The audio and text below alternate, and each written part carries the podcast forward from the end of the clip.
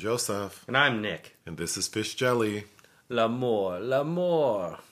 How are you? Uh, tired. Okay. How are you? Okay. Uh, I didn't get good sleep. Something woke me up at 3 o'clock, and then I stayed up until like 4, and then woke back up again at like 7. Oh, And then had an incident with uh, DoorDash. an incident. Very frustrated this morning. Um, I ordered breakfast for us on DoorDash to pick up from a restaurant I had not heard of near our house in Manhattan Beach. So I thought, oh, this is going to be cute. It, it's because it, the name of the restaurant is Burrito Affirmations. So I thought, oh, it's probably some trendy bullshit thing in Manhattan Beach that will appeal to white folks who want Mexican food. But I wanted to try it. And there yeah, let's be clear that you wanted to try it. I had. Oh, I wanted to try it, yes. You had no idea where I was ordering from. So I order from there and we go to pick it up and I'm having a very difficult time finding it. I have the address, I know where this location is, but the only thing there is this like Mexican restaurant we've had we've eaten from before, which is fine. Mm-hmm. It's fine. yeah. But the prices are like half, less than half of what they were on DoorDash. So I'm like, well, this can't be right because I just these burritos were like sixteen dollars each. So we drive around looking for the place. I try to call the number on DoorDash and it's out of service. So I finally walk into this other Mexican restaurant and say, "Hey, are you this place?" And the guy's like, "Yeah, what's your name?" so I was very upset because I feel like I had been catfished. Yeah. A little bit. Because the DoorDash profile for this other restaurant, this fake restaurant, was much nicer. The food looked much nicer and it was much more expensive. and was more than double what the prices of this place we've eaten at a number of times before are. The prices are much lower. But I get the food because we need to eat, and then I get on chat with like a DoorDash rep, and I was on there for like an hour. yeah. Very distracted. yeah, transferred to like three different people before I finally just disconnected, saying I was very unhappy because I feel like I was deceived. And DoorDash's response is like, "Well, we have no, we have no control over how these restaurants, um, like what information they put in their profile." To which my response was like, "How I do mean- you not verify your like partners? Like, Well, right, but that's like getting on Grindr's ass for saying I showed up at somebody's house and he didn't look like his pictures. No, well, no, I don't think that's the same because that would be like how Amazon sells products Sure, from some- vendors that are like them, that. And then it's like you order a, a, a DVD of Heartbreakers, Mm-hmm. and then it shows up and it's a bootleg co- copy of a, mo- a, a movie called Cockbreakers. it's just like that's how I felt, Sure. like just totally duped. So the resolve was I gotta. They didn't tell me this. The the agent disconnected from my chat, like ended it. Uh-huh. Didn't finish. And then I get an email saying I received a fifteen dollar credit. But anyway, that's my rant about DoorDash. such such tenacity about I don't know. I mean, I do complain, but This is how I need- get to have to motivate you on some things. Is, is I have to give you the impression that you were ripped off, yeah, uh, and then it's full steam ahead. this is unacceptable. But I, am not. I'm not. I didn't go full Karen on it. I feel like it was Oh, very reasonable. No, of course it was. I didn't. that I, I purchased food from an imaginary restaurant. I just think it's kind of creepy because the only way you would know is if you're in a situation where you go pick up the food yourself. Yes, that's the point. It's deceptive because had we done delivery, we wouldn't have been the wiser, It's or I wouldn't have been. yeah, because they could be delivering DiGiorno's, and we, Right. I wouldn't know. Right, but because I chose to pick it up, and I realized, like, wait, wait, wait, wait, wait, this is not the restaurant. Anyway, enough about that. So we are caught up on Drag Race Holland. Hmm. We watched episodes five, six, seven. The judging has been interesting because episode two, someone went home who I didn't think deserved to go home. Which was who? The darker skinned man. Oh yeah, I don't know that he's dressed up as the gremlin. Yes. And then Uh, what was his Masisi? Yeah, Masisi. Love Masisi. Love Masisi. Yeah, Uh, yeah. It, it was weird. They they shackled him to a, a narrative of uh, he doesn't believe in himself. he doesn't believe in and- himself, and it's like this grown ass man. Just let him perform. But yeah, so episode five, there's the challenge where they like a family member comes or a loved one, friend, and they have to do like put them in drag and do a family resemblance. and the Countess ends up going home, uh, which was fine with me. Yeah. She didn't have much personality, so Well, her personality is built on uh, the self defense mechanism of being a mean girl. So beautiful, beautiful gowns, but beautiful gowns, but But- she could go. yeah, Episode six was an acting challenge, and Tabitha, who is my favorite, not to win. I didn't think Tabitha would win, but I thought Tabitha would be the person I'd want to hang out with. sure, Um, and she had a lot of personality. Mm-hmm. Her drag was raggedy, yeah. and she she she's the one who looks like Tony Savalas. Tell- do- Telly? Telly, who doesn't want to cinch or Oh no, pad. we won't be doing that today. Yeah, no, we won't be doing that. Which So- you can't ask her to because Fred doesn't cinch. The And then. Fred is like, yes, don't cinch. Like both of y'all need to cinch and pad. But yeah, Tabitha's drag was a little raggedy, but I thought she had the most personality and seemed the most fun. She also was the oldest one. Mm-hmm. So I think that's also probably why I really liked her. But she went home episode six, and episode set. Well, something kind of big happened episode six. Vanessa Van Cartier confronts Vivaldi mm-hmm. because Vivaldi makes a comment about. We find out Vanessa Vanessa's the trans woman, mm-hmm. and she started her transition later in life. So her male pattern baldness had already started Yeah. before her hormone replacement therapy. So her hairline's fucked up. Yeah. And she's very self conscious about it. And during the challenge, her turban fell off, and Viv, uh, Vivaldi made a what I didn't what what I thought was a very like loose comment, like not targeted at her, but just like, oh, that sucks. What happened with your turban? And Vanessa took it as like you're mocking my hairline. Yes. So they had a huge confrontation. But they had already had a little tension over stuff that's. Uh, I, I feel like people were being sensitive. I feel like they were blowing it out of proportion. Uh, on both ends, I think. Just like But it resulted in Vanessa telling the group and I guess production, because she's on camera, that Vivaldi has a cell phone. And they're not supposed to have cell phones. It gives them an unfair advantage because they can look up shit for challenges. So for episode six, during the judging, Fred asks everyone, like, what do you think we should do with Vivaldi because she broke the rules? And they all say this bitch to go, should go home. But then she doesn't. and Fred's like, nah. Fred's like, no, I'm just gonna make her lip sync against Tabitha, and then Tabitha loses, so Vivaldi gets to stay. I thought she should have gone home. I think it was a matter of it was top five, and they kind of would have screwed themselves over at this point. Maybe. You know, it is very produced, so I'm sure they had in mind like who would be top, so they didn't want, and I'm sure Vivaldi was part of that group. But that kind of that logic doesn't really apply now because episode seven, another acting challenge, Keta Minaj gets sent home.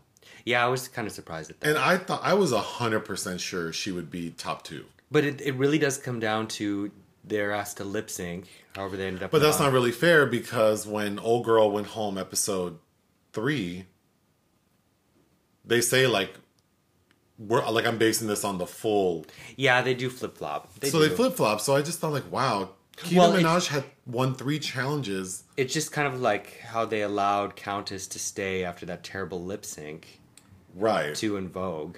Right. where he where Fred makes a statement like, "Look, that lip sync was bad, uh, but this is your first time here." Yeah, I I'm I'm I still really like Drag Race Holland and I like Fred, but I, I was shocked that Keta Minaj went home. yeah, but you know, th- at the same time, it makes it a little less predictable than It does, but now I think for sure uh, My Little Poonie is going to win, probably. which I'm fine with. I, I thought he would be top two, so that makes Yeah. sense. Okay, uh, well, moving on, we it's been a very busy week, Uh, yeah, but I feel like we've we haven't done a lot of things for fun, so we I, neither of us have watched any movies outside of the ones we reviewed. well, I've been watching three to four to five movies a day for Toronto Film Festival since And you're done with Toronto. yes, as of uh, yesterday. So you're going to provide us with your top five selections from TIFF. Yeah, that yeah, my my five highlights. Okay, go And it. I guess I didn't even really put them in order, but uh, closing the film festival uh, was Zhang Yimou's One Second, which notably uh, was in the competition at the 2019 uh, Berlin Film Festival and was yanked out of the lineup four days before its premiere. Uh, I, I think they I think there was talk about post production issues, but everybody chalked it up to like China's censorship issues. Uh, since then, it, it finally has been released in China, but now it's it, at last getting an international premiere. Uh, and it really is kind of a, a love letter to cinema uh, set in the mid 1970s uh, about a father desperate to basically look at this newsreel of a, a, daughter he's been separated from because he's in a labor camp, blah, blah, blah. I, I was at that film festival in Berlin and kind of shocked that that happened. And uh, so I'm, I'm, glad that I, we finally are catching up with it. He's actually directed three films since this. Uh, anyway, officially that closed uh, the Toronto Film Festival.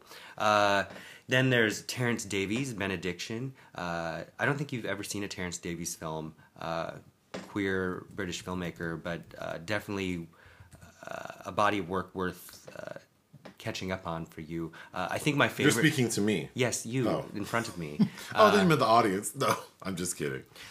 Um, my favorite is his Emily Dickinson biopic with uh, Cynthia Nixon, A Quiet Passion from 2016. Okay. Uh, which I know I've talked to you about before, and we own, and I think that's a fantastic film. But he's he's recuperated another poet here, uh, Siegfried Sassoon, uh, a British poet from World War, right after World War One, uh, and kind of dealing with his love and work at the time. Uh, I thought was a very especially for Terence Davies, kind of a cohesive biopic, uh, well performed.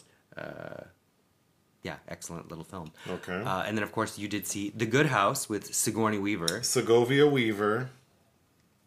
Which um, we had a couple people over to watch.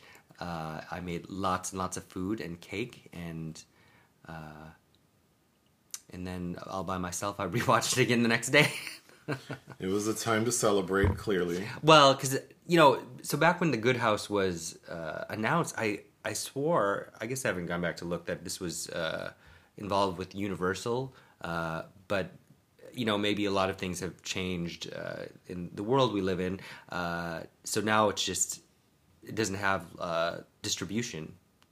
The Good House? Yeah. No. Oh. so I don't know if that like Universal gave back the rights to Amblin. I, I don't know, but I, I, as of this recording, it's still in need of that. But I'm hoping somebody buys it and snaps it up and puts it out there and does a nice little awards campaign for her. I'm uh, sure it will get distribution. Oh yeah, I, yeah, no doubt about that. I just don't want them to, you know, fuck it up. Uh, much like you know what we forgot to, to mention in our review, the entire reason I started going to Toronto uh, was back in 2007 because her film The Girl in the Park was premiering there, starring her and right. Kate Bosworth, uh, which the Weinsteins brought bought the rights to, and then uh, they released it in the UK only and DVD only in the US. They they fucked that movie over, as they were apt to do with many many films. Uh, anyhow, uh, oh Dash Cam, which you also saw. An excellent movie. Yeah, uh, directed by Rob Savage. kind of a live footage pandemic film that has a lot of WTF, WTF moments and a, a lead character that's atrociously an atrocious, captivating, ca- atrociously captivating person, uh, played by Annie Hardy, which I hope that she does other things.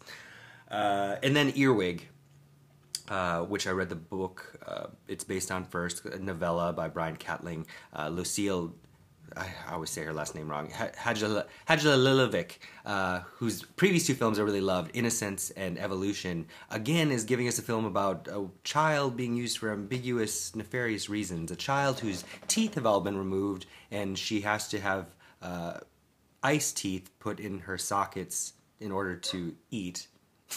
so they melt. yes and I believe it's collected from her saliva, and they freeze them. And there's this, there's a man known as her not her master, but her that's hired to watch over her, and he's has to help her with her teeth. Uh, it's very bizarre. That I feel like her film is even more ambiguous than the book. Uh, uh, also starring Romola Garai, but also fascinating. Like you're just fascinated by it. A weird cat that's kind of like a devil's familiar shows up. Wait, so her teeth because they can't just put like like, what year is it supposed to be? Uh, Mid-century, like right after World War II, the fifties. So they can't put like porcelain teeth in her mouth or wooden teeth. Or, Um, eventually, she because as she's growing, this man, kind of like how your braces have to be adjusted, this a man has to come in and kind of tinker with the machinery of this thing to as her mouth grows. But eventually, the ice is replaced by glass. oh God. Okay. But again, for reasons we're never. I, don't want to say it's brilliant. It's just kind of like I don't know what you could do to possibly explain what she's being used for. But the fact that it is unanswered is kind of like oh. okay. Uh, so earwig, uh, and that played in the platform section. Of course, anytime TIFF's little competition section called platform, uh, named after the Jia Zhangke 2000 film of the same name, uh, they don't seem to award anything kind of bizarre or experimental. The little juries they have for those, so it's not surprising to me that that went home empty-handed. Um, but because of Toronto and uh, going, going, going on that all day, there's a ton of releases this week we never even got to, like The Eyes of Tammy Faye, which I've I have seen before, and Jessica Chastain is quite good in it. Um, but it would have been nice to have time to review that. Uh, I think we still have we're still planning on watching Little Girl, the documentary about the trans child. Yeah. Uh, everybody's talking about Jamie. We didn't get to. Is that that musical? Yeah, Oh. With the guy who's like 28 playing a 16 year old? no, that's Dear Evan Hansen. Oh. We're seeing that Monday. Oh. Tomorrow. We're seeing that tomorrow. Oh. Something's happening tomorrow. Yeah, Dear Evan Hansen. No. I need to check my calendar. Anyway. Uh, are, are those all the Toronto films you wanted to mention? Oh yeah, I mean I watched a lot more, but that's those are those are my highlights. There were there were a lot of things I mm, didn't love, but uh, oh by the way, the awards came out. and Dashcam won I think second runner up for the Midnight Madness. Who won first? Titane, which won the Palme d'Or at Cannes, which you have. Did you see that? Yeah, it won the Palme d'Or at Cannes. What was it about? We've talked about this.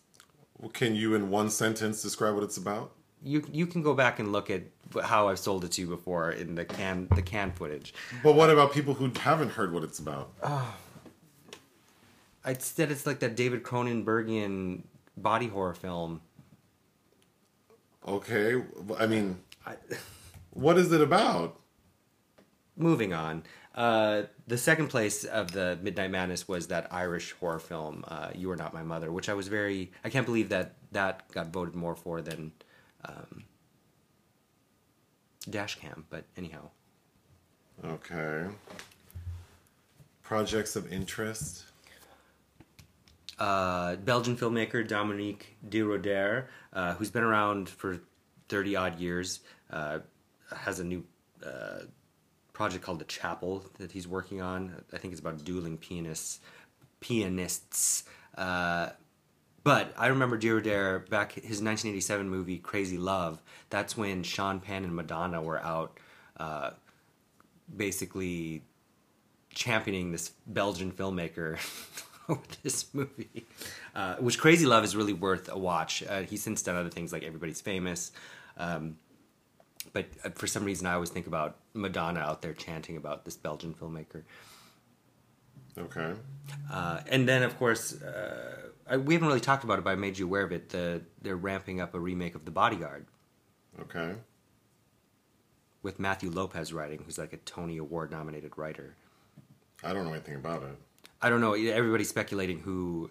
I assume that you had thoughts on The Bodyguard since you're a big fan of the film. I don't think it's a good movie, but I like Whitney Houston, so it was fun to watch. I don't know that like a remake like a movie or a miniseries. It, it's my understanding it's a film. Oh. I mean, it could be fun. I Yeah. don't it would you know, if it's going to be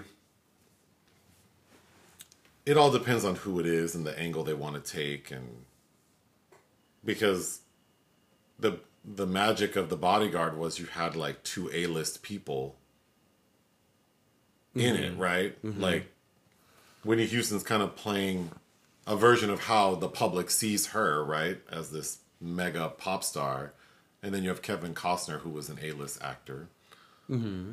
Well, I So- mean, and you know that script is from the '70s because it was it was a Diana Ross vehicle with. I feel like I read that Steve McQueen, and then I think she was really dating Ryan O'Neal. Both were like those were projects that should have come together then.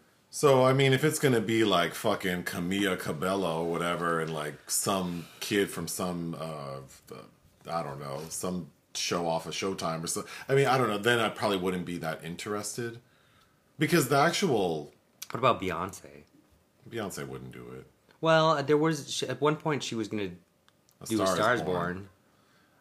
Yeah, but that I think has a different cachet than The Bodyguard.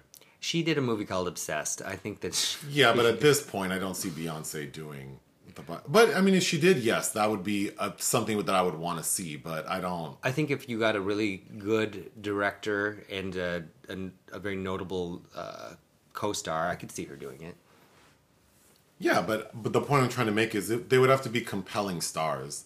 But just to have like some C level young actors, Well, I think everybody's uh, talking about like Cardi B or Lizzo. so then the angle to me would have to be a very different. It would have to be maybe slightly more comedic. Or well, it's not. I mean, there's no comedy in The Bodyguard, but No. maybe something a little more edgy than what The Bodyguard was. Yeah. because also the affair that she's having with Kevin Costner also added to some of the uh, provocativeness of the story, right? Like this mm-hmm. interracial, and then this woman who's not married having, you know, because she has she's about to have sex with the other bodyguard, mm-hmm. and so I think in 2021, 2022, that just isn't that interesting. Well, yeah, because even the '90s film seems very tame. Even how they deal with Costner and Whitney Houston's romance seems very almost a, an afterthought. But I think enough that for that period, it, it did. It, it still was kind of like oh, and I think the the the thriller aspect of the bodyguard worked well Sure. because there's a lot of tension the last hour of the film. Rachel tension. Rachel tension, Isn't her name Rachel in that? yeah, Rachel, and then I forgot her last name now. Rachel, uh, whatever, and then Rachel tension is obviously RuPaul and To Wong Foo. Yes.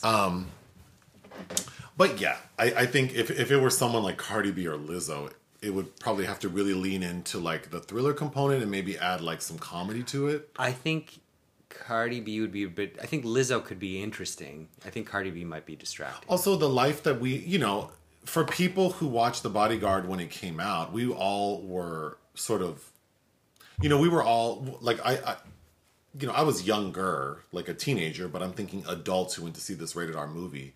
They were sort of part. Their impression of Hollywood was very lifestyles of the rich and famous, right? Very mm-hmm. Robin Leach. so the life that Rachel Marron, that's the character. Rachel Marron. That's like Ben Tramer in Halloween. she lived in this beautiful palatial estate and had a limo driver and nowadays it's not how it goes right nowadays these people live in like Now these people are doing cameos. well no i mean someone like cardi b does have a beautiful but you know they live in like they don't live in beverly you know they live in calabasas or Sure. and then their homes are a lot more modern you know a big plot point of the bodyguard is that her security is not um like it's very out of date and not working Sure. right? Yeah. So a big part of that story is him getting it together. Whereas nowadays that wouldn't be a thing, right? We have everyone has cameras everywhere. So yeah, I mean, I think it could be done. I just don't know that I would be as interested as I was in 1990, whatever, when a Whitney Houston movie with her singing a number of songs came out. I mean, that was just like a moment. Well, that's the thing. I mean, in that film is the soundtrack. Right. So- so it, it, it was just a moment. I don't And- know. And and even the uh what's that show uh, Entertainment Tonight like that very Mm-hmm. fam- you know that like the scene when they're in Miami and she's at the party and then even uh John Tesh like John do- Tesh. But like all of that was very much 90s like it just felt so iconic and now to do things like that it just seems like nothing really right now is everything feels so trendy and you know what are they going to show in there her tiktok videos and Oh my God. it just seems like i don't know i would be interested if it's someone i like but if it's going to be like a a old member of fifth harmony or some shit i'm just mad about cinderella because that was a waste of a movie Which I didn't watch. Uh, it sounds like I won't be. uh, but moving on so the obituary section Mm-hmm. who done been done died Norm Macdonald. norm macdonald who i can picture i know what he looks like His he has a very distinct voice. Had a very distinct voice. So I do know who this person is. He died uh, recently from complications from leukemia. I think Wait, he was how old? Sixty. he was not old. He was sixty-one. Sure, Uh, anyhow, I'll confirm. I mean, you don't remember him from SNL? yes, uh, but I don't know a character of his from SNL. I remember looking. he was at, 61. looking at his IMDb. I f- forgot he had his own show for a bit. I think he got fired from SNL in '98 or let go or however they phrase it. Uh, canned. Uh, he had his own show called Norm that I remember being heavily marketed uh, when I lived at home with my parents because I was in high school then.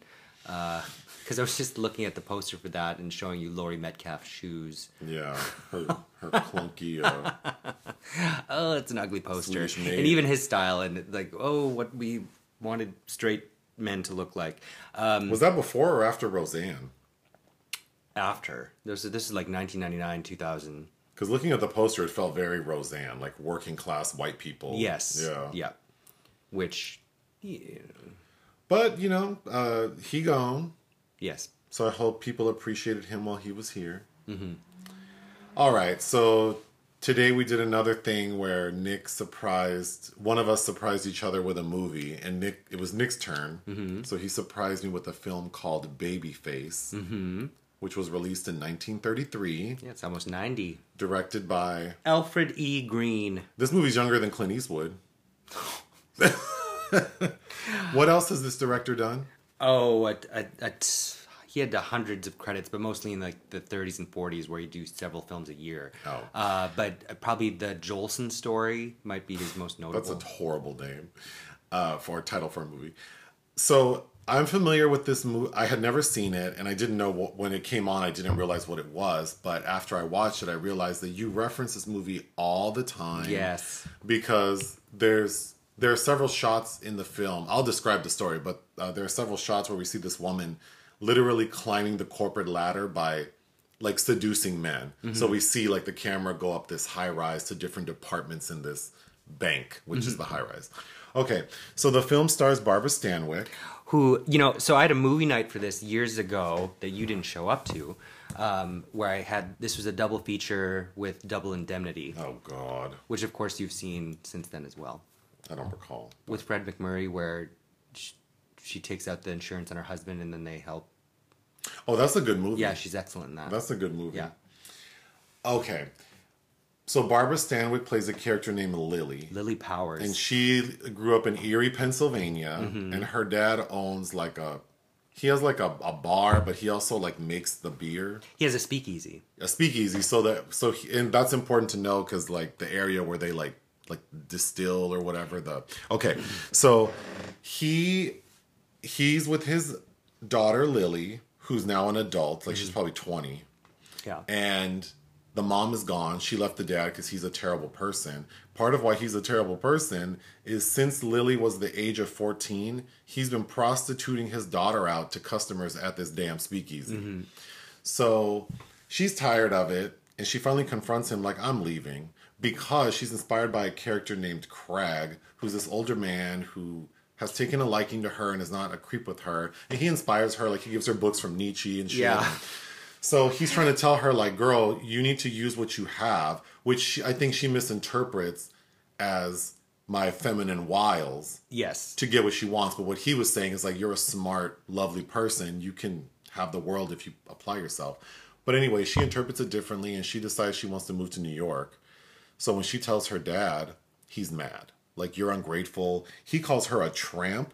And she's like, You made me a tramp. but before that You've been holding me out since I was a teenager. he, he locks her up with a politician that's Yeah. very notable and she punches the politician who leaves and the politician says you are not going to have police protection anymore for your establishment so that's why they're That's why the dad's Yeah. upset. So Lily's like, "Well, I'm out," and the dad is like railing into her. When another really fun character is Lily's this this black woman who works with Lily, who's kind of like her friend named Chico, mm-hmm. like interrupts them and says, "Hey, uh, whatever Lily's dad's name is, there's something wrong with like the still." Mm-hmm.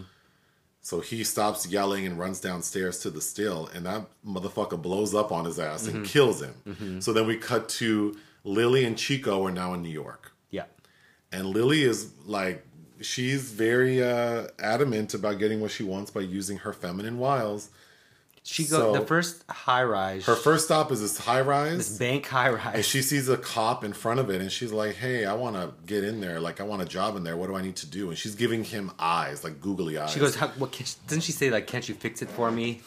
and he, and the cop says, like, I mean, he's enamored by every man who meets Lily is enamored by her. So he's like, Yeah, go down to the, personnel. personnel. department on 47th, whatever. She goes, she flirts with that person, gets a job. Who's this like chubby, despicable Southern person? She works her way to a point when her boss, because she now she's we've seen her seduce like three men to get to like a job that she has like processing like mortgage loans or mm. something, and her boss is flirting with her, and she is in a dark room with him like fooling around when that man's boss, Mister Stevens, mm. walks in, and he's like, "Oh no, this is unacceptable." boss man, you're fired. Go mm. get your damn check. And Lily, we can't have this here. You need to go. But Lily sweet talks him. Well, she's like, "What choice do I have? I have to make." He put himself on me. Like, what am I supposed to do? I'm just a woman. So Mr. Stevens is like, okay. And he lets her work in his office as his receptionist. And she seduces him. with another secretary there. Yeah. and we find out Mr. Stevens is engaged to the bank president's daughter. Mm-hmm. So when the bank president's daughter finds out her fiance is messing around with his secretary, she's all upset, tries to tell her dad, Mr. Carter, the bank president, like, you need to get rid of this girl.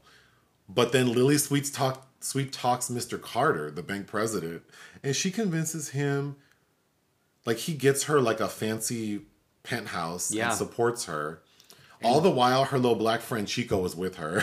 yeah, yeah. that Chico's her ride or die. And Mr. Carter, he doesn't he say like, what does he say? I wish He's you- like, like I wish we would get rid of that fantastic colored, Colored girl. woman. But it's because the way Lily and Chico work is like Chico's kind of cog blocking, yeah, so that they can live this lavish lifestyle without her having to like do too much. yeah. So, um, but things culminate with uh, Mr. Stevens, the guy who's engaged to the bank president's daughter. He's really in love with Lily. So he comes over to her place one night when he finds out she's moved to confront her when he finds out there's a man in her place. And the man is Mr. Carter, his boss. But he's prepared to kill this. he's going to kill himself if Lily wouldn't take him back. But when he sees the man who's his boss, he kills his boss and himself. Yep, murder So it's a murder suicide. and it's big news. It's brought a lot of shame and scandal to the bank. So the board of directors are like, "What are we going to do?" And then they have a new president who's the grandson of the the founder of the bank. who's so it's a very late coming George Brent. Yes. So they, you know, Lily's smart, so she's like, well, you know, one of the tabloid newspapers says they'll give me 10 G's, which is a lot of money. That's She- like 200 grand back then. If I tell them my story. Well, The- what's your story? Oh, I kept a diary. You kept a diary. She's like, yeah, just of my. just of my time working here. so they're like, well, how about this? We'll pay you for the diary. Mm-hmm. And she's like, okay, but I want 15,000, not 10,000. And they're like, fine. But then the new president, Mr. Trenholm, he's like, oh, since you're such an honest lady and you say all you really ever wanted was to make an honest living, we're not going to buy this diary off you because that's just in poor taste. Mm-hmm. We're going to send you to the bank in Paris where no one knows your name. You can change your name, and I'll give you a job, and you can live happily ever after. Mm-hmm. And you can tell she's like, damn. but she takes it. So then we fast forward however long it takes to get to Paris. I think it's a year, actually, because he says the department's gone up in a year. Yeah, yeah. And then Mr. Trent, the, the new president, comes to Paris to visit the bank, and he sees Lily. Like, oh, I didn't expect you to be here. And her boss is like, yeah, she's great. Her department's gone up 40% this year. And then she seduces him inadvertently. Yeah, it's less. It, I mean, she tries, but it, it's less obvious. well, there's there are men hitting at on her at all sides here in the in the Parisian bank as well, but she's just. It seems like she's a little over it. She convinces him to marry her. Mm-hmm. He does, and it's like the scandal. And she gets a bunch of like she gets him to buy her a bunch of shit. So she has a nest egg of five hundred thousand dollars, which is like, you know, uh, back then like what ten million dollars, or something crazy. But he gets yanked back to New York because he's in, he he's indicted, he's for like ruining the bank and Yeah. he says i need this money back that i gave you he says i need to lawyer up i need a million dollars tonight i don't understand how that I don't either, i don't understand how this man needs the equivalent of like 20 million dollars can we also like mention that we're in the Depression era America yeah I don't, as well? I don't understand why he thinks he needs the equivalent of 20 million dollars overnight to get a lawyer but but she goes. she goes i can't do that so she tells chico girl pack up our shit we're out of here She has a good monologue there too about how everything in her is. She's she's worked for yeah she's worked for and everything inside her is brittle and dry or something. Okay. So her and Chico get on the train, and Chico's like, you know, just happy to be along Yeah. for the ride, and she's singing, and Lily is like, "Shut up!" And then she takes her money and runs off the train back to Mister uh, whatever Trenholm. Trenholm. And she bas- basically confesses her love to him, and then we flash forward like a year or so, and we see that the bank is like back on its feet thanks to the work he did and Mr. Trenholm and Lily and but they're no longer affiliated with the bank. They've moved back to Pennsylvania and he's just like a He's a collar- laborer. He's a blue collar worker. Which I don't believe. That felt very much like we got to tack something on. Yeah, but we do hear the board of directors saying like that they've cut them a check for their contribution, Yeah. which I'm sure was significant and will change their lives. But as we but but as we leave them, they're kind of just broke living in Pennsylvania. well, but happy. They, well, we don't see them. They just show the smokestacks. Right. of the end. Um, this was interesting. It's a very heavy-handed Oh, for sure. It's it's very over the Plot. top, melodramatic. But I think uh, you know the conversation we had afterwards was interesting. It, it definitely invokes a lot of thoughts regarding sex and ma- misogyny and gender equality. uh, that was good, but Mm-hmm. you know, Barbara. It's just funny because I think Barbara Stanwyck. I've only seen her in like one other movie, maybe. No, you've seen a couple, I'm sure. Maybe she's not very distinct to me. Like she could be any lady from oh, I that don't care. I love Barbara Stanwyck. I'm sure she's great, but I think it's funny that she. There are women in the movie who are more beautiful than her. So I thought it was funny. Like this lady is taking down all these men. I think she's very young and beautiful looking for, for her in this. And no, and it's not that she's not pretty enough to grab men because I see a lot of ugly bitches like out here getting men to do all kinds of shit. But um, no, it's not that. It's just it's just funny. Like I mean, we can go on and on about this movie. Um, I do have a few notes before we do. So John Wayne is in this movie. John Wayne, and if yes. you paid me twenty thousand dollars, I could not pick John Wayne out of a lineup. But so I didn't know what he looked like when you said, "Do you know who that is?"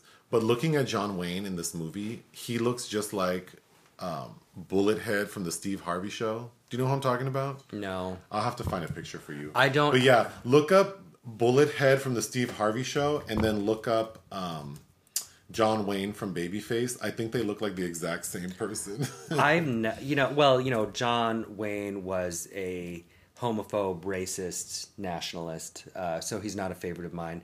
Uh, even though you know Marlene Dietrich did have an affair with him apparently. Oh yeah, I could see that. Okay. I just showed Nick on my laptop. Um, um, so, but John, his role is like super, super It's small. yeah, he's just he's a very small step in, in the ladder. Uh, But what to talk about first? I guess so. The conversation we had was about. I mean, unless you is there something significant about the film? It's pre-code. it's pre-code. So this film, so the code was uh, what year was that established? Like three years before this. So like 1930, and the code had already outlined like what was uh, prohibited to be shown in in film, etc. But it wasn't enforced, and this was one of the films that was so scandalous that it really.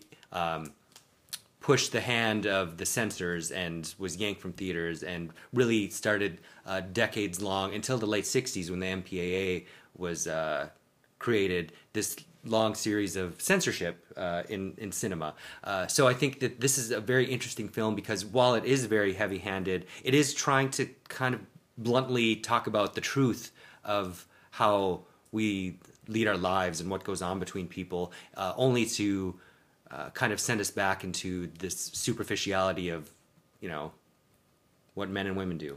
Okay. Uh, upon completing the film, my first, im- like, my immediate thought was men are so stupid Yeah. for a number of reasons. Like, the gender dynamics and gender roles that really men have perpetuated and i think a lot of that revolves around religion mm-hmm. and people's like religious and moral values is just like so like counterproductive because there are people like in this film like 19 like early 1930s there weren't a lot of options for men to find women to interact with sexually right? Unless they, They like were prostitutes. unless yeah. they were prostitutes. But it's like but but then it was known that men had mistresses. Like that was a common thing. It just seems like such a weird dynamic. And then i you know we went on and on talking about like sex. But i think it's just it's like superficially men seem so stupid. Like so this woman just gives you googly eyes and then you believe that she's into you and then you give her all this shit. It's like no she's playing you. But then it's like so then you would think can't you see no because now in 2021 you see all these like girls on social media tricking these men and these you know and the other thing too is oftentimes it's like not the most appealing men who I guess are have resigned themselves to thinking like, well, if I want a woman I find attractive to be with me, I have to do something for her. And I'm going to be all over the place with this, but that made me think like it's such a predatory approach in my mind to see a person and think, I want to have sex with you. What do I need to do to get it? What do I need to do to Yeah. get it? I don't care whether you want it with me. I don't care if my approach is demeaning. Like all I like all I'm focused on is I want you to have sex with me, and I want to have sex with you. And I think that's something that we see a lot with, you know, I mean, most stories we see are of straight men, mm-hmm. And it's just such a weird thing. Like It is well because but, oh, but what I was going to say is like all these girls on social media who are out here tricking and like all these men buying them cars and and it's like you know just as an example like these girls dating these ugly ass rappers these men look like gremlins. Are you talking about Lil Wayne? all of them all of them they're all ugly. And it's like there are there are very few attractive male rappers And those who ones- could pull a beautiful woman if he just worked at like the FedEx store well, and then they give them herpes if they're and then, well, I mean, well, you're talking about R. Kelly, Usher. um, and Usher. Uh, no, but it's just like, so clearly these women are with these men because they have money and they can do things for them. So it's like it still happens today. And I always think about Margaret Cho saying that being married is like being a prostitute who works for really low wages. And then she has one bit where she's like, "Do I have to eat your ass?" to get you to take out the trash like so it's like yeah i guess everyone in some way is sort of exchanging something for something But, But- it, I mean, but this is kind of just an elaborate uh, ruse where both people are both laying a trap. Laying a trap but I, I I- think when it's like when you're married it's it's almost like we're engaging in sort of a mutually beneficial contract like Symbiotic. yeah symbiotic like we know that i'm doing this for you to get this and there's an understanding we both have an agenda Sure. right so i think you'd be stupid to just walk into something thinking like this person just has all these like very uh you know like these heartfelt intentions for me that aren't based on anything but me just being the love of their life and that's a little naive right because people also have a plan for the life they want Sure. and you have to kind of fit into that so i'm not going to be in a relationship with someone who's not going to be able to accompany me where i want to go Of course. Yeah. so I can't date a broke ass man because like that's I'm not gonna support someone else. Like I'm not. So I'm not saying that it's like so crazy. And certainly in my younger days, I definitely probably f- related a lot to Lily because I mm-hmm. didn't know. I w- I I wasn't raised thinking that like I would be able to take care of myself. My mom did a fantastic job and loved me a lot, but I don't think it was part of the the you know my my sort of thought process as a kid was not that like one day I'll be able to take care of myself okay. right I felt loved and I was smart and encouraged and supported but I don't think I really understood like okay at a point I'm going to have to do for myself and how will I do that so then when I started college and I started getting attention from men and they start doing things for me I was like oh so this is how I'll do it like men will help me pay for things, they'll take care of me. So I understand how that can happen. I just think for on the like on the other side of that picture, the people who we can we can get off this topic, I guess, because I'm going to go on and on. But You're fine. but the thing we were talking about is a, another big theme I thought about when I thought men are so stupid is people being sort of like sexually repressed, mm-hmm. right? The danger of sexual repression. The danger of sexual repression really rears its head when we see stories like this. Like these men, Well, it's like again, Depression era America. Granted, they're in Manhattan where this action is taking place, but making very reckless decisions over you know a woman that they might have some uh, access to. right? But but not just any kind of woman. It's not a pro. It's like it has to be a woman that's presented in a way that you meet her in a way that uh, is appropriate and wholesome, but you can also kind of pervert the the situation, which is bizarre if you think about it. And then you know the aim is to marry her and then take her out of the workforce where she's no longer She's handicapped. yeah, she's had, but she's no longer vulnerable then, where Right. other men have access to her. Right. Um, so it, it's just that, but it it looks funny and silly, but yes, the the repression aspect is yeah, they go crazy. I think, you know, I had said that I think there are two types of people when it comes to sex those who place a lot of value on sex and those who don't. Mm-hmm. And I think I'm someone who doesn't. Like, I don't think sex, I don't attach sex to like my own personal value. Meaning that whether or not someone wants to have sex with me doesn't really make me feel. Well, that's interesting because I don't think straight men typically. I, I think the angle we were talking about this in is that straight men don't feel like it's part of their self worth, but whereas women and gay men do. Well, so what I was going to say is yes. So straight men don't necessarily attach that same value, but the value they attach to it is something that they need Yeah. because they can't get it. Yeah, I'm not saying that all straight men. No. no, nobody feels that way. No, but no, no. But I think so. There's that category. Whether you attach value, like your own self worth. So, like for gay men, it's like, am I not attractive enough that people don't have sex with me? Or if you're like a maybe a stereotypical straight guy who like I can't get sex as mm-hmm. easily as I want, so I place a lot of value in it. Right? Mm-hmm. I'm hungry for it because I can't get it.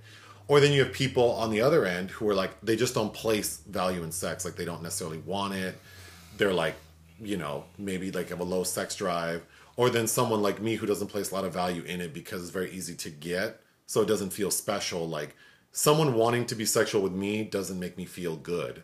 It makes me feel kind of the opposite. Like, what's wrong with you? Like, why are you so eager to do this thing with me? So I think that's what I thought watching this that a lot of people, their lives are greatly affected by this sort of like uncontrollable drive to do this thing. Like it's it's almost like a compulsion, and I think this film sort of shows this woman manipulating men who have this compulsion to be with her, and I don't think, and I think her casting is fine. She doesn't have to be the most beautiful woman because it's not about her beauty; it's just having access to this vagina. Uh, but, but again, a vagina that is a, of a certain class, even. I, I mean, she's presented as somebody that's you know clawing her way out of the working class. But again, it's it's the presentation of you know her vagina, if you will, uh, and that because she's not a prostitute. She's she's uh, viewed as something that's worth more than that. Right, right. So just very interesting. Um, a, a couple of notes I had on the movie though. I thought the creepiest part of the movie is when Mr. Stevens confronts her at her new penthouse and he shoots the the president, Mr. Carter. Lily's watching it. She watched it and doesn't move. It's a very. It's probably one of the best shots. She has zero reaction. Yeah. Um, so I thought that was creepy, but even before that, when she walks by her bed, it, it would require someone like pause it, but she has these creepy dolls on her bed. like, why the fuck does she have these creepy ass Annabelle dolls in her bed? But I think, but again, it's weird the presentation of uh, she has to keep up a certain facade for these men in the house that she is innocent. Like even Mr. Carter, when oh, that's a good point. She probably has the dolls because she's yes, She's- because he says like, "Oh, is this your first uh, is this your first? heartbreak or Yeah. something?" And she's like, "Yeah." Like, bitch, you've been hoeing since you were fourteen. These- We're not gonna act like but again, even how she she kind of has to infantilize him because Yes. she she calls him fuzzy She wuzzy him- and baby. and baby. And, Yeah. and- but then and then she uses that to interesting effect in the board because after the scandal, the murder suicide, they call her forward and she's like talking about her diary and she's like, and then baby came into my life. And they're all kind of like, "Ooh, yeah, we got to Oh, shut her up." um, yes. Also, I thought it was funny that when she goes to Paris and we see the Paris bank, um, everyone speaks English. Except they have some they do have some people speaking French, but I just thought it was funny that she, you know, she clearly, I mean, she couldn't have known anything about Paris before she moved there. No. And now she's like a travel expert in, Yeah. in France. Like, okay, girl. yeah, that's entertaining, of course. But yeah, I thought it. I uh, mean, what did you think of George Brent, who shows up very? Who's the- that?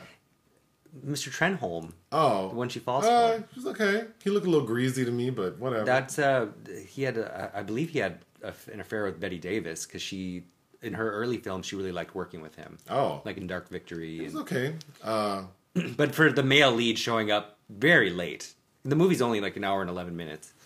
oh yeah, he does show up very late. No, I enjoyed it. Uh, I would definitely recommend it if a person hasn't seen it. Um, I really can we talk for a minute about Theresa Harris, Oh, who's that? Chico. Oh yeah. So, um, you know, I think stopped acting. I think she died in 1985, uh, Okay. but she stopped acting in the 50s, late 50s, and she had over 100 credits to her Oh. name. But many of that, you know, for uh, black character actress, She was a maid or a housekeeper. maid or housekeeper, or you know, virtually uncredited in a lot of those films. But um, the other film, two, she has two very other notable uh, films in her resume, including Jezebel, uh, which Bette Davis won her second Oscar for. Okay. Uh, she plays Bette's maid, of course, uh, and then Jacques Tourneur's uh, excellent "I Walked with a Zombie," uh, which is kind of a zombie uh, rehash of Jane Eyre, uh, which in turn influenced Apichatpong Weerasethakul's recent Memoria from this year. Uh, anyhow, uh, that being said, uh, to me, who watches you know a ton of old films, like whenever I see her pop up, I know immediately who she is. Um, and I think that I like Babyface so much, not because of just Barbara Stanwyck, but this 1930s film where this white woman is uh, attached to this black woman, and also th- they're kind of helping each other out in the ways that maybe are predestined to where they are in the social order, but they have each other's back. Uh, so I, it's it's kind of like some early Mae West films in that sense too, where I really like that depiction because it's so rare that you see that. Uh, because she's very kind to her. Like even like for one Christmas dinner, you can see she's you know Chico's got nice clothes and is able to kind of come and go as she pleases. As as uh, Lily uh, gets more access to money, she hires butlers and other help. So Chico's not really there as a necessity. It's it's almost like she's her friend. Yeah. Uh, so I really like that presentation. But um, I was reading about Theresa Harris, and in black-owned theaters, uh, they would put her name on the uh, Marquee. marquee above her white co-stars, or they wouldn't even, Oh. you know, to, That's nice. yeah. Yeah. She's also beautiful. Oh yeah.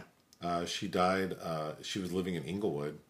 She, Shit. Okay. but which is near us. Um, but she, uh, I- I'm I'm reading that she lived a very nice life because she retired in the 50s, but she married a doctor in 1933, and this is saying that she lived a very comfortable life uh, off of you know careful investments from her own career, but you know Yeah, she was she married would- to a doctor, so she would have had so to. so that's nice to know that she lived a very comfortable life before she passed. Well, because you know, I can't. Yeah, who knows what kind of money they gave her to Yeah. be in these films? But it's funny that they're, you know, because there there were a lot of black people that were in films, uh, but the erasure is, you know, they they aren't even credited in a lot of these films. But I always think of um, the Leech Woman too, the actress in that who plays the young version of the the old lady, Kim Hamilton. Uh, she showed up in a ton of stuff too, uh, it, like watching Odds Against Tomorrow with uh, uh, Harry Belafonte. It's just like oh, like it- there are all of these. I don't know, just careers erased. I feel, but Anything else? uh, no. Did you enjoy your secret film? Sure. It, it was released um, as part of Volume One of a TCM Archives collection. They have several volumes now uh, called Forbidden Hollywood that kind of uh, tries to recuperate um, pre-code films. Uh, so I, I definitely recommend if you like collecting uh, Forbidden Hollywood Volume One, and which has three films on it: Babyface, Waterloo Bridge, uh, the original directed by James Whale, uh, the homosexual, you know, who directed Frankenstein. Uh, and but the other film that I hope that I can get you to watch someday in this collection is called Redheaded Woman. It's only about an hour long, but it's starring Jean Harlow. Uh, a lot of fun. Also very racy. Oh. Uh, this movie also made me want to give a shout out to the theater in um, Minnesota called the Heights Theater in Columbia Heights. Oh yeah. That's such a cute little theater, and we watched several. I recall watching The Big Clock there. The Big Clock, and I think I took you to a couple of Veronica Lake films. Yeah, this movie. I mean, I would, you know, it makes me want to watch it in like an old theater. But yeah, no, it was good. That's all I have. Okay. Do you want to say goodbye? Oh, I thought I had pulled up. Hold on, a, a Barbara quote to, Oh, to boy. be appropriate. Uh, not that she had. I mean, she had lots of wise things, but it was something about Rod Taylor, because there there's rumors that she had an affair with Edith Head. Uh, the costume designer. I don't know really if that's true, but there were lots of lesbian uh, rumors that plagued Barbara. Uh, but she had was married to Rod Taylor, who's kind of a matinee idol in, in the late 30s and 40s.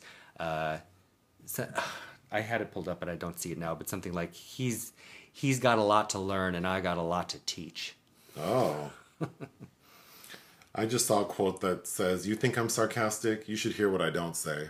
Oh yeah, see, I think she was smart and funny, and there's a Well, really- no, that, I don't know that that's from her. Oh. I just that spoke to me right now. she's and she's a very humble person. I have her. Uh, there's a very extensive biography about her that was published a couple years ago. Um, yeah, she's just a very interesting person, especially for being a Hollywood leading lady. Okay, bye bye bye.